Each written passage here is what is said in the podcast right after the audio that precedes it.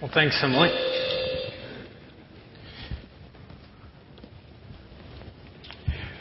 Well, two weeks from uh, today, uh, we are going to begin our uh, spiritual kind of growth campaign that uh, is uh, going to be exciting, and it's called Life's Healing Choices.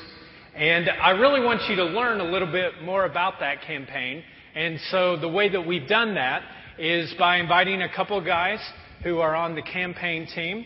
And the first one here to my right is uh, Chuck Mock, uh, who's the uh, director of the campaign, and uh, looks pretty studly today, doesn't he? He's been working out, so. Well, thank you, Chris. I uh, appreciate your honesty. Anyway, I can help there. And then there is uh, John Goebel, who's going to be our uh, small groups uh, director and coordinator, and he's been working out too, and um, maybe not as honest. I don't know. No, he has been. So good. Well, Chuck, why don't you just tell us a little bit what the heck this whole small groups uh, campaign is about and life's healing choices? Well, it's a church-wide campaign. It's an eight-week teaching of eight choices that are going to transform the lives of this church. It's going to free people from a lot of hurts that get stuck in our lives and hang-ups and habits. Everyone will be reading the same book, Life's Healing Choice. All the small groups will be doing the exact same curriculum, and it's going to follow a weekly teaching. This will be a defining moment of this church, and it's really going to impact a lot of lives. Well, good. And um, who can uh, who can be a part of uh, Life's Healing Choices? Everybody. The books are going to be free, but everyone in the church is being asked to really step up and commit to being in a small group for just eight weeks. And I know that there's a lot of people that cringe at the thought of being in a small group, but we're just asking for a commitment for just eight weeks to be in it. And it's really, that's just a way of really giving this campaign a, a real chance and to really let God do what He's wanting to do with this. So, uh, John, you're kind of overseeing the whole small group piece of it, and um, um, what does a small group look like? Are they scary? Uh, no. it's uh, usually at someone's home, and uh, usually like 6:37. We'll have groups all, all Monday through Friday, and uh, usually show up, and usually there's some snacks, which is my favorite part. But uh, then we um, go around the the room and just share your name. Maybe there's a funny question you, you can answer, and that's the only time you have to talk. And probably start out with a prayer, and then we'll do a DVD. Uh, 15, 20 minutes, 30 minutes, something like that, and then ask questions and talk about uh, healing choices. So it's pretty low keyed. And uh, how can a person get a part, uh, become a part of a small group? Well, you got a little card. It says, "Turn this information in." You fill it out, and go back there and uh, get you a book, and we'll exchange the card for a book, and uh, that's how you get started. So they could start doing this right now. Then you could, you know, pull this out if you would. That means pull it out if you would. Some of you are like, no, I'm not going to. Okay? You can make a paper airplane if you want, but pull it out. You know, it'll make me feel good at least. And uh, they can do that. Now, we need people to host these small groups as well, right? And what, what does a host look like? A host is someone that breathes. Uh, they have a home and uh, are willing to clean it up every once in a while. It it kind of helps us when we have a group and you know once a week or once every two weeks we actually clean our house, and that always helps out. Uh, So, women, if you want your house clean, just sign up today, and uh, then you can get your husband to clean your house. Okay, that's another one. Yeah, Now, do or- you have or to, Chris. Do you have to be super spiritual to do one of these? no, things? absolutely not. Just uh, come to the jar, and uh, uh, we even have people willing uh, that don't live in Muncie area that are willing to uh, lead the discussion. So if you're like, hey, I can open my home Uh, I can do that part, um, but I don't know about asking questions and stuff like that. Uh, just make sure you have a TV and a DVD, and uh, we'll connect you with someone that is willing to do the discussion part. Okay. So, So I have a DVD player. I really don't know how it works, but I have one. But my wife is pretty good at doing that. So could we uh, could we get started then, or how do we get started? uh, you, you got a little card there, buddy? Oh, okay, this card. Oh, You got you got Card, make you the got card card? and walk back, and then we'll get you car uh, book and get you started. okay. But the one thing about the small group, it's only an hour, hour and a half. That's that's all the time commitment once a week for eight weeks. So Okay. Well, hey, let's thank uh, Bo Chan and uh, Chuck for uh, helping us out.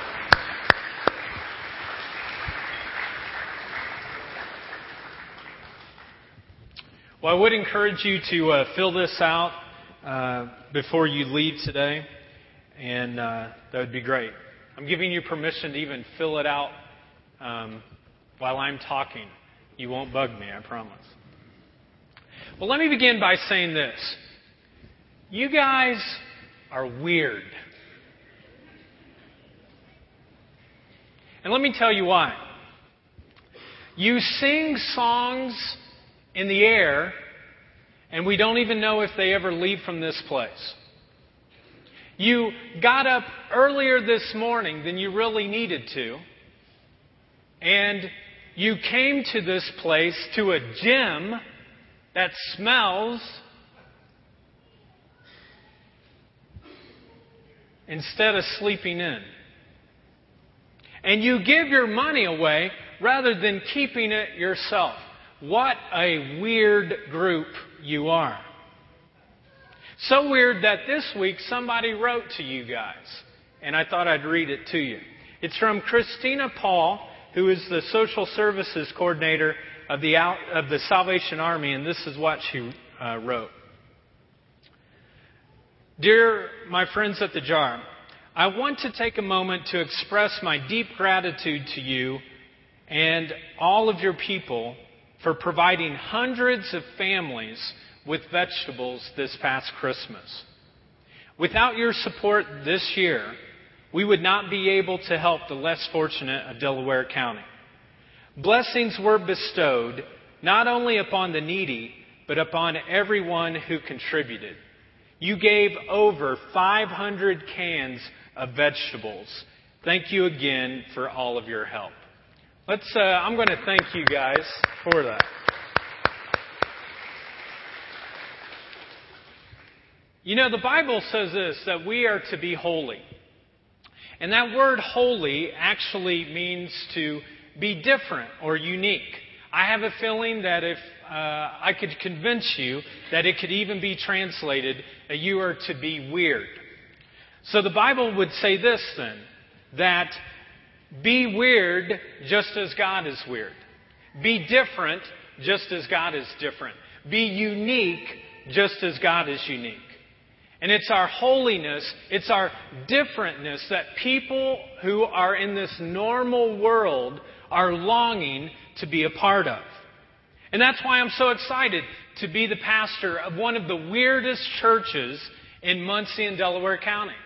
And the reason is, is because we are trying our best to be different, just as God is different. Now, part of this whole concept of being different is what we're trying to fulfill this whole year, and it's called Depend in 2010. So you got your small group card. Pull this card out for a second. Because we want to encourage everyone to depend upon God more this year than they did in 09. And at the top of it, you can just see it says, Depend in 2010. Deep in my heart, I say, The Lord is all I need. I can depend on Him. We want you to depend upon God more than you depend on yourself. More than you depend on your spouse, more than you depend on your family, more than you depend on your friends, more than you depend on your money, more than you depend on your employment. We want you to depend upon God. And this card kind of talks about four ways that we want everyone to do that. One is by reading. Set time aside each day to read and reflect on the Bible. And that's what we talked about a couple weeks ago. And if you weren't here and you want to pick up the DVD or the CD, you can. The second one is we want everyone to relate with God. Spend time alone with God each day in prayer. And we talked about that last week. And today we're going to talk about sharing in community, of getting connected into a small group. And next week we're going to talk about reaching out, how we can pray for a couple people and reach out to others. Now, over the past two weeks, like I said, we've talked about those first two things how we can read the Bible and grow closer to God, and how we can depend upon God more through prayer. And today I want to focus in on relating with others. How do we build community? Let me start off with this huge, big idea. And it goes like this, and you can fill it out in your teaching uh, guideline if you want. Human beings were made by God, who is a community of beings. Human beings were made by God, who is a community of beings. Now, I realize that this is kind of a hard concept to get into our brains. In fact, uh, my brain's probably not big enough to uh, really get this, but I'm going to give it my best shot. And this is what, how it goes. Biblical Christianity is the only world religion that believes in what we call a triune God. Now, that word triune means three.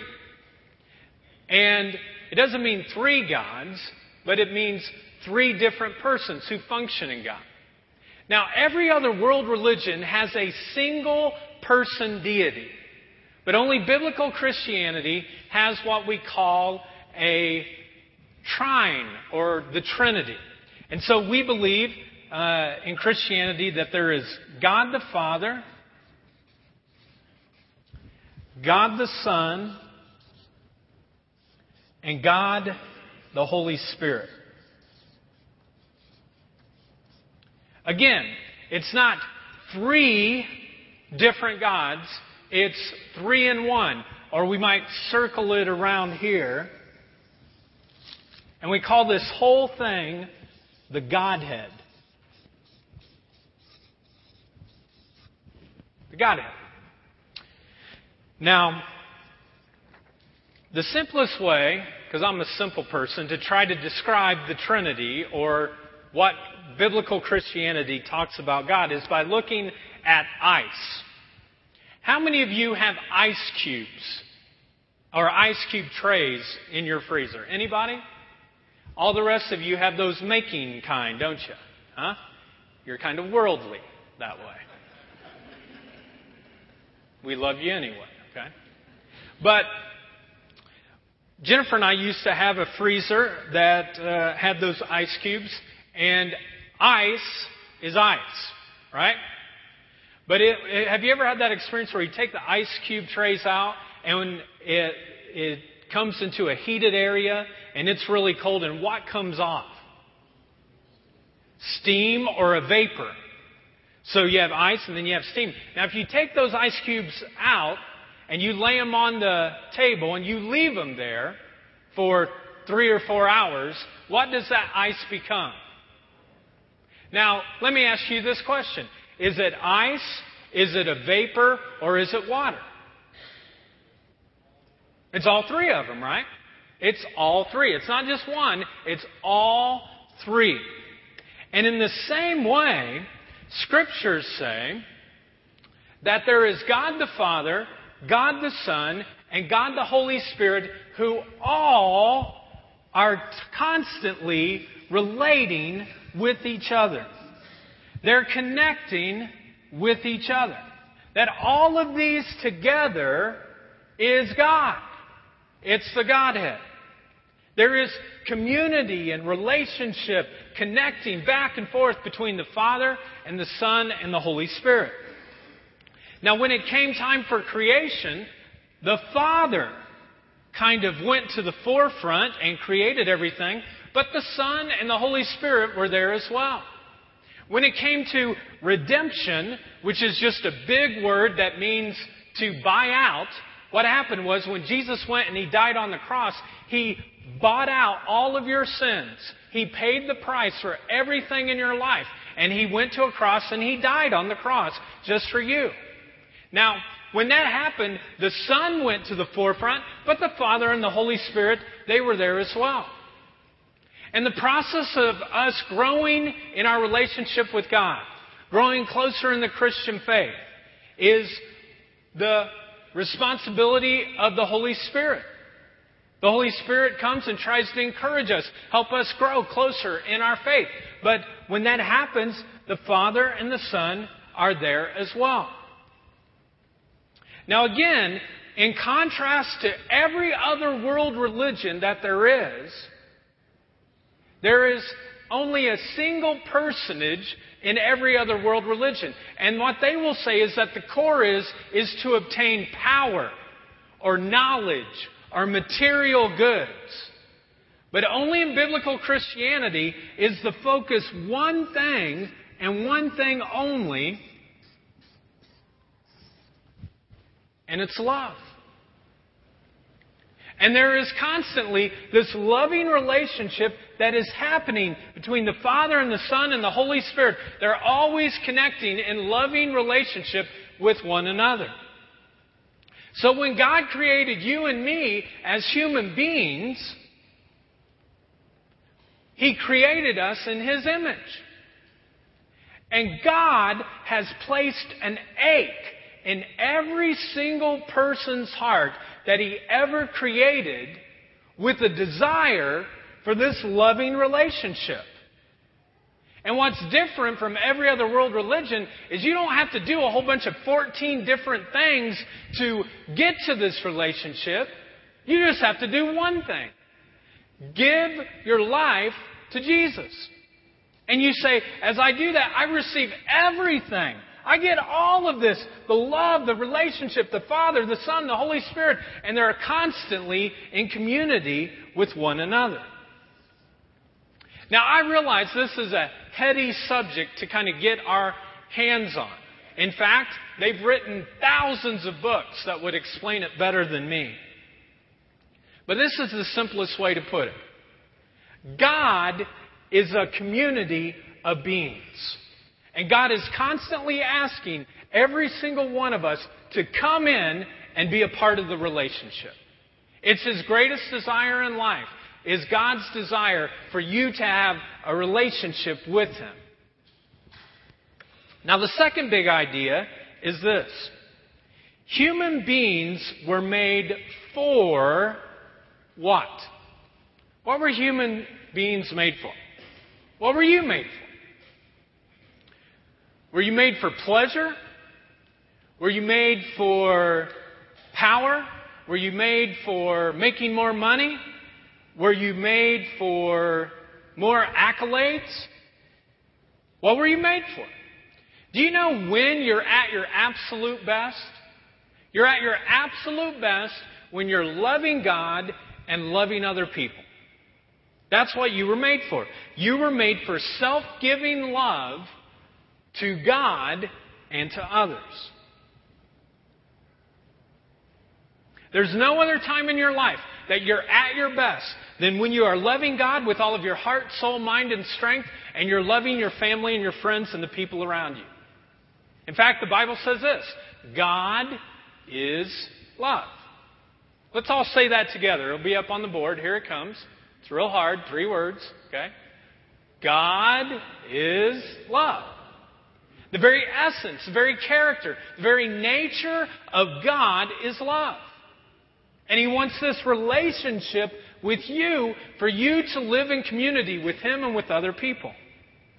And whenever you think that the center set of your life should be something else, when you try to align it with something else, whether it's money, sex, power, whatever, there'll always be this ache in your life in which you'll be saying, you know what? This is not what I was made for. Because you weren't. You were made for this self giving love to God and to other people. Now, the place where we find this in the Bible, where it was lived out the best, is in a book called Acts, which is in the second half of the Bible or the New Testament. And let me just tell you what has happened before we read this story. Jesus has come to earth, he's taught, and people got ticked off at him, and so they sent him to a cross to die a criminal's death. And three days later, after his death, he rose again. Over 500 people saw him in 50 days. But 50 days after that, he went back to be with his Father so that the Father and the Son and the Holy Spirit were connected. But in his place, he sent God's Spirit. He said, I don't want you to be alone. I don't want you to ever feel by yourself. So I'm going to send my Spirit to be with you. And the Holy Spirit came down, and it was present in the church. And the church got together, and this is what they did. The scripture says, they devoted themselves to the apostles' teachings, the leaders' teachings, and to fellowship, to the breaking of bread, and to prayer. Everyone was filled with awe, and many wonders and miraculous signs were done by the apostles. All the believers were together and everything and had everything in common. Selling their possessions and goods, they gave to anyone as he had need. Every day they continued to meet together in the temple courts. They broke bread in their homes and ate together with glad and sincere hearts. I love that, that last phrase and they ate together with glad and sincere hearts. You want me to translate that for you? You know what it means? It means that they took their mask off. They were real and raw with each other. And they did this with this self giving love. You know, in uh, 2002, I read this passage of Scripture one day when I was praying, and I just thought, man, I want to give my life for that. Whatever it takes, I want to give my life that we could maybe build that kind of church.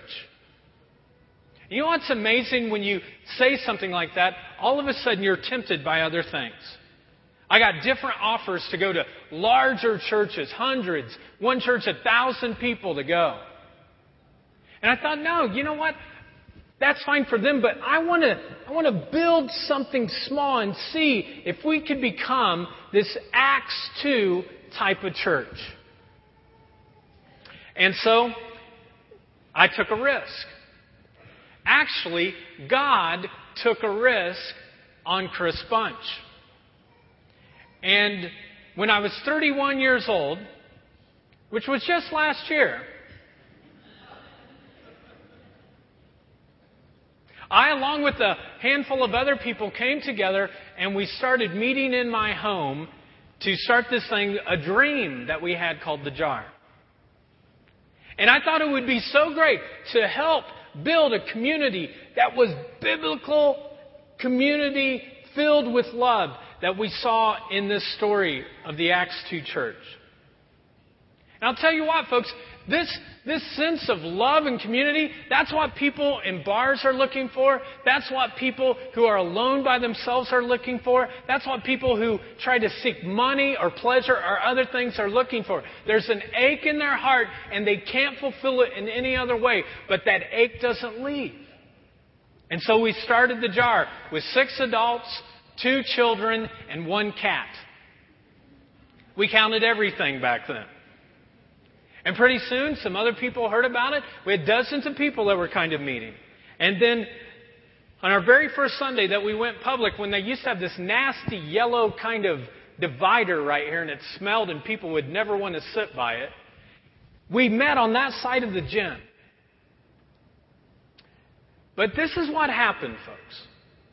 As the church grew, we lost some intimacy. And so what we tried to do, we tried to create different small groups to try to help people. And some of them went really well and some of them bombed big time. I had one small group. I'm the pastor of the church. And you know what? Today, only one of those people is still connected to the jar. They've all not gone to another church. They just got disconnected. So, over the past few months, the leadership team and I have been talking about how do we increase the intimacy of our church?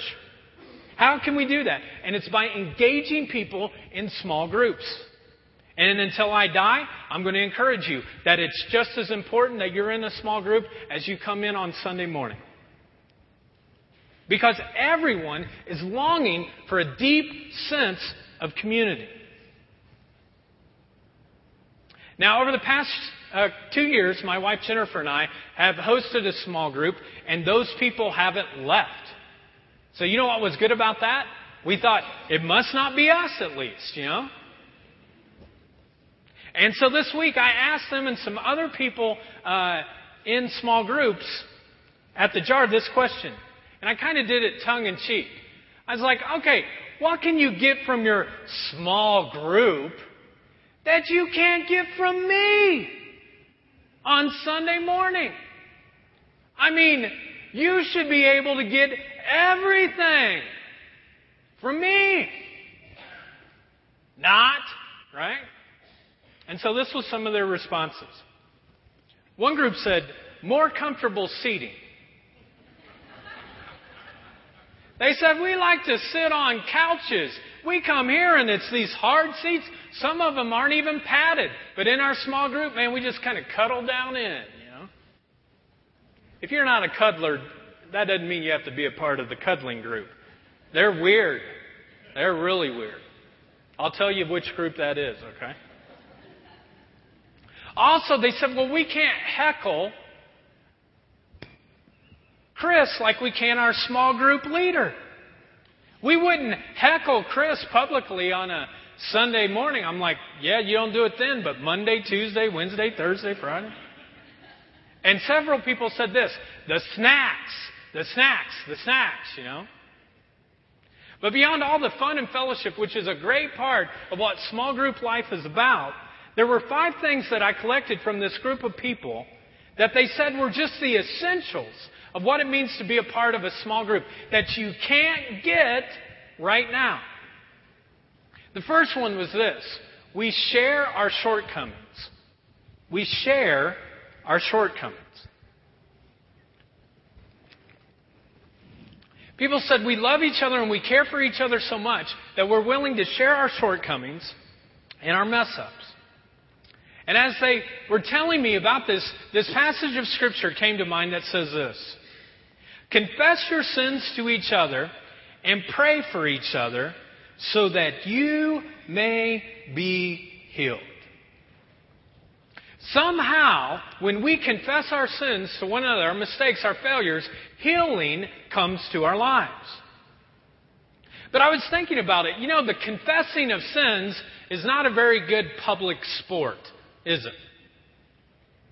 I mean, it wouldn't work out very well on Sunday mornings, you know, for us to just like take one of these microphones and walk around and go, You, stand up. Why'd you screw up this week, you know? And then once he told his, then we'd go to somebody else. And you know, it might get real weird, maybe even competitive, like, ah, man, they're not nearly as bad. Let me tell you what I did, you know? And confessing of sins just would not work out very well in a big, large setting like this. Those things need to take place in small settings where you get intimate, where you connect. Here's the second thing that people said that they get from their small group that they don't get from Sunday morning. Application of the Bible. Application of the Bible. I mean, people said, yeah, Bunch, you have these great, grandiose kind of ideas, you know, on Sunday morning. They're great and I like them. But you don't have time to talk to anybody. You don't have time to ask questions or stand up and say, hey, Chris, could you clear that up? What were you meaning? It would be weird. But in a small group, you can take whatever is on Sunday morning and you can go deeper and you can apply it into your life. One person said, on Sunday mornings, I'm a passive participant. But in our small groups, I become active. I can ask questions. I can get different opinions. I can have different thoughts going on. And I put it into practice. And I thought, you know what? You're right. You are. A third thing that people said that they get from their small group that they can't get from Sunday morning is this accountability. Accountability. Their small groups hold them accountable. Okay, let's take a time out for a second. A couple of weeks ago, I taught on the Bible. And I taught about the importance of reading the Bible each day and journaling, and that as you did that, you would grow deeper in your faith. And I have a feeling that almost every single person who is here on that first Sunday of the year were like, yeah, I'm going to do that. I'm going to go and read my Bible each day. Now, don't raise your hands, but how many of you did it? Did you read the Bible each day?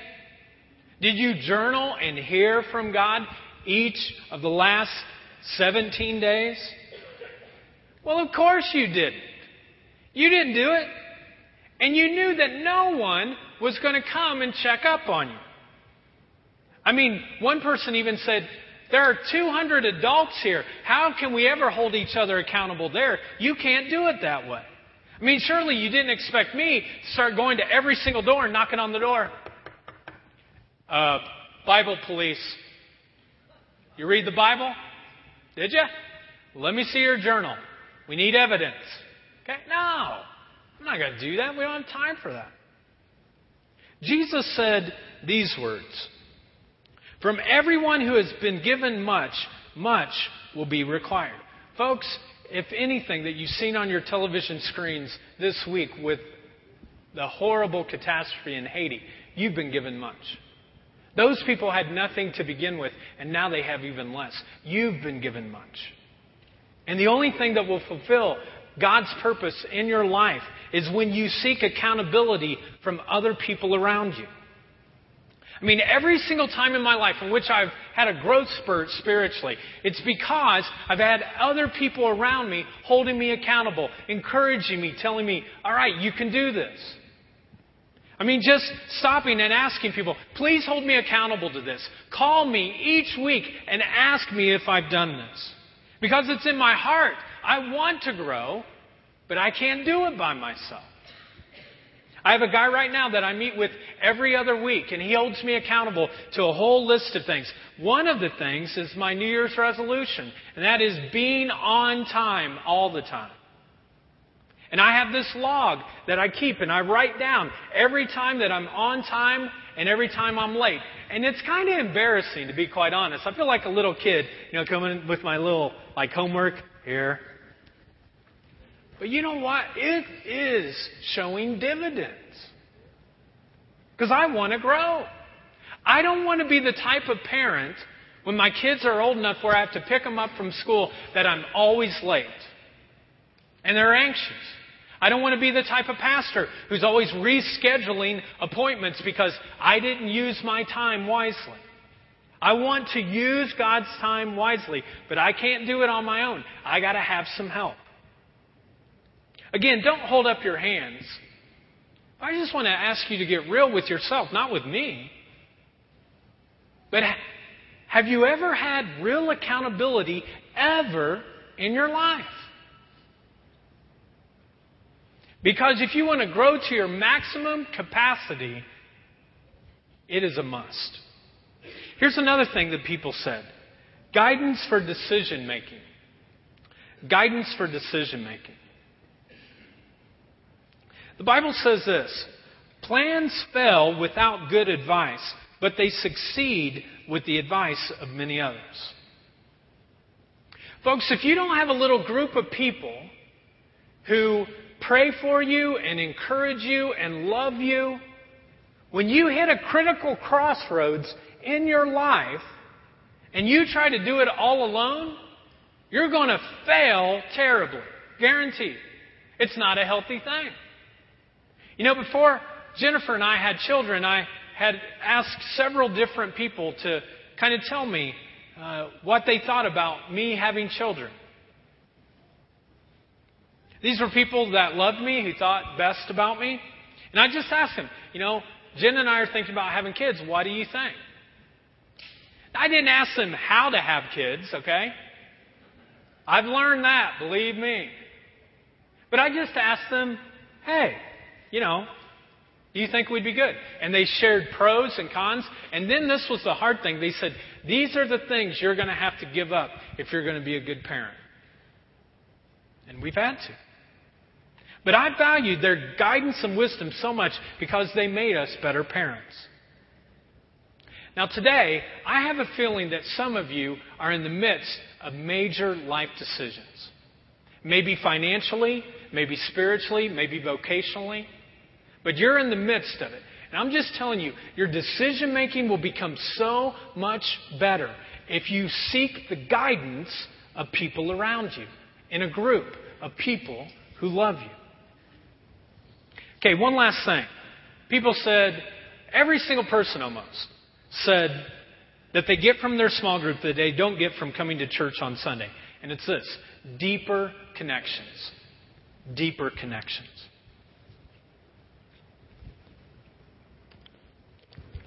The Bible put it this way Have genuine mutual love, love for one another deeply from the heart. One person in our group said this. They said, I get a sense of family, a support system that I could call upon 24 7. I know people care and love for me no matter what. Another person just said this I don't get the love. I don't get the love on Sunday morning like I do with my small group. And I thought, you know what? I get that. Unless you come here with your family, no one's probably going to touch you or say some glowing word of affirmation or give some affection to you. I mean, each Sunday, you know, we ask people to shake each other's hand and say welcome and hi and how are you. And many times, I, I watch you guys. You just stand here like this. Hey, what's up? That's sometimes the greatest amount of love we get in this place. You know, hey, what's up? You know, what's that about? You know, there have been several times in which people have come up to me and they've said this Chris, my grandfather died. My kids were in an accident. I lost my job, and not one single person from the church ever called me. And they blame me and they blame the church, and I think to myself, I think, what? Oh, you were expecting the love. That's why you wanted, you wanted the love. Well, you, we, we can't do that with 200 people. We can't. And, folks, I'm just telling you, if you're in any church that's larger than 25 people, you will never get the love by itself. So you have to connect in small, little, loving communities that are committed to each other. You promise to say, I got your back, you got mine. You show up for each other. You're there for each other. You give meals to each other. When you're in the hospital, you visit each other. When you're going through tough times, people give you money because they're caring for you. And you got each other's back. And I'll tell you, folks, what I've learned in the last year with our group, it gets real personal and it gets real, real loving. You get that in a group. You can't get that from a church. So, those are just five things that were centrally important to these people. And, folks, today, you've got to make some choices because you were made by a God of a community of being. But you were made for self giving love. And when you experience Christian community at its best, when you experience the love, I'm telling you, folks, there is nothing better than it. So, where are we headed as a church with this? Well, two weeks from today, we are going to start our Life's Healing Choices campaign, and we want to encourage everyone to give small groups a chance. Fill out a card. You can go back and uh, pick up a book. It's right over here to my left. You can pick up a book today. There's Vanna back there for you guys. Vanna, could you wave? See? Do any of you even know Vanna? Now I feel old. Wheel of Fortune, the lady that goes cling. Abby's our Vanna, okay? And I just want to encourage you guys as your pastor, somebody who loves you, the greatest thing you can do for your life to grow deeper is to get in a small group. So pick up a book, get it today. Don't leave here without checking out a date, a time, and a book to pick up. Here's the last thing before we close. There's one other group that is essential to your life. It's essential. And I would be very careless if I didn't mention it. And this is essential for every single person in this gym. And we've got to be crystal clear on this. A few weeks ago, my parents uh, came to our house and we had dinner together.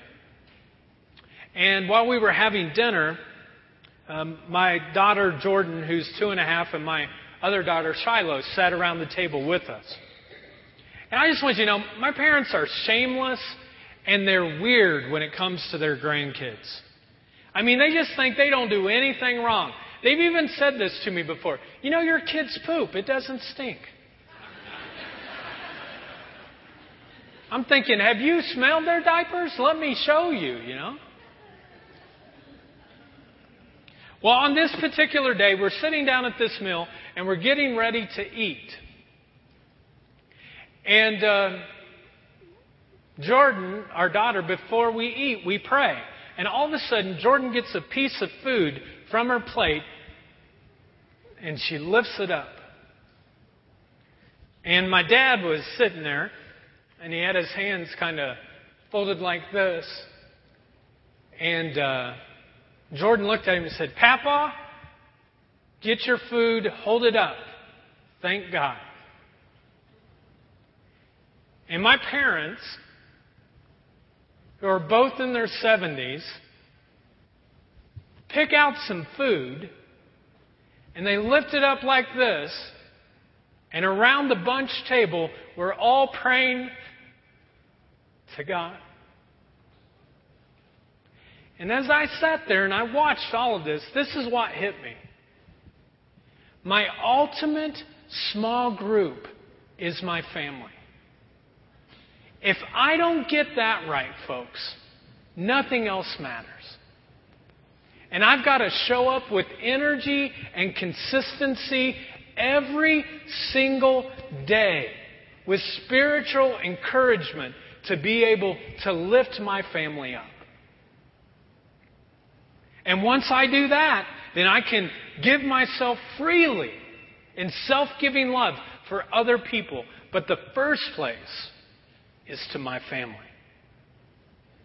And when it's well attended to, I can do that. But it's got to start there. And it starts there for me, and it's got to start there for you too. You got it? That's when you're supposed to say got it if you got it, okay? You can you can lie this morning if you want, okay? Got it? Got it. Let's stand and sing.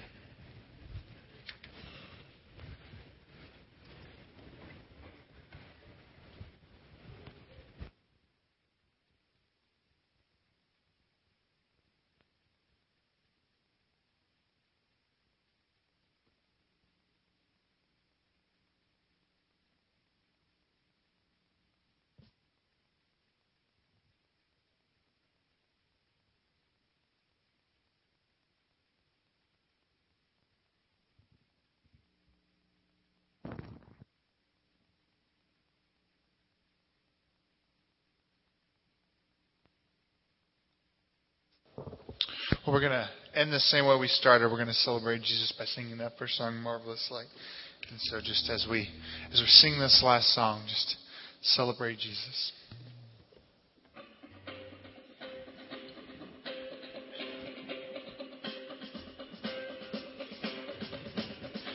Into marvelous light I'm running. out of darkness and out of shame. By the cross, you are the truth, you are the light, you are the way.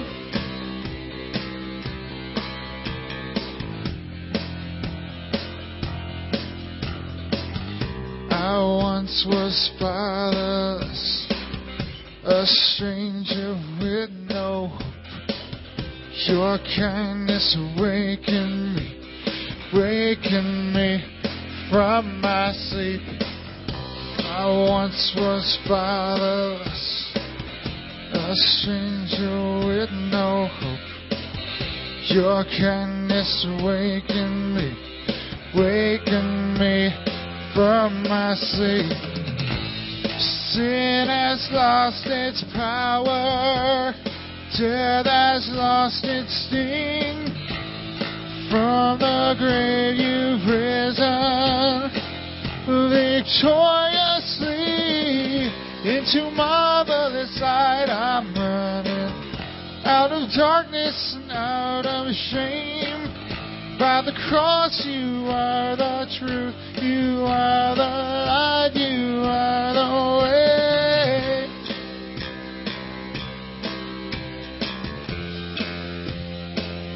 My dead heart, my dead heart now is beating. My deepest stains now clean. Your breath fills up my lungs. Now I'm free. Now I'm free. My heart now is beating. My deepest stains now clean. Your breath fills up my lungs. Now I'm free. Now I'm free. Sin has lost its power. Death has lost its sting. From the grave you've risen victoriously into marvelous light. I'm running out of darkness and out of shame. By the cross, you are the truth, you are the light, you are the way. Into marvelous light, I'm running out of darkness and out of shame. By the cross, you are the truth, you are the light, you are the way.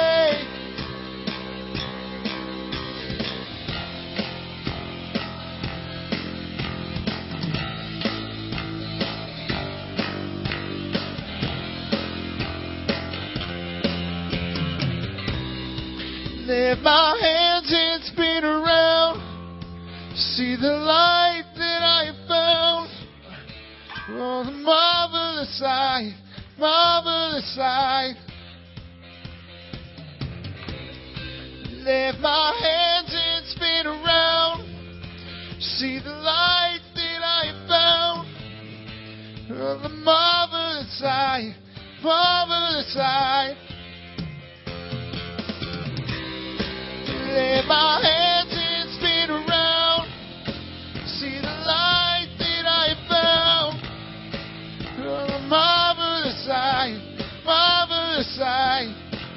Christ in you. Lift my hands and spin around. See the light that I found. Oh, the marvelous sight, marvelous sight. Into marvelous light I'm running out of darkness and out of shame. By the cross, you are the truth, you are the light, you are the way. Into marvelous light I'm running out of darkness and out of shame. By the cross, you are the truth, you are the light, you are the way.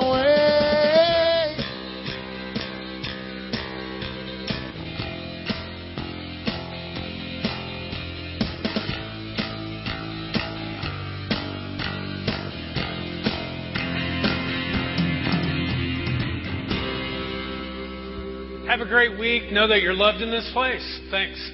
If you want prayer for anything, come on up.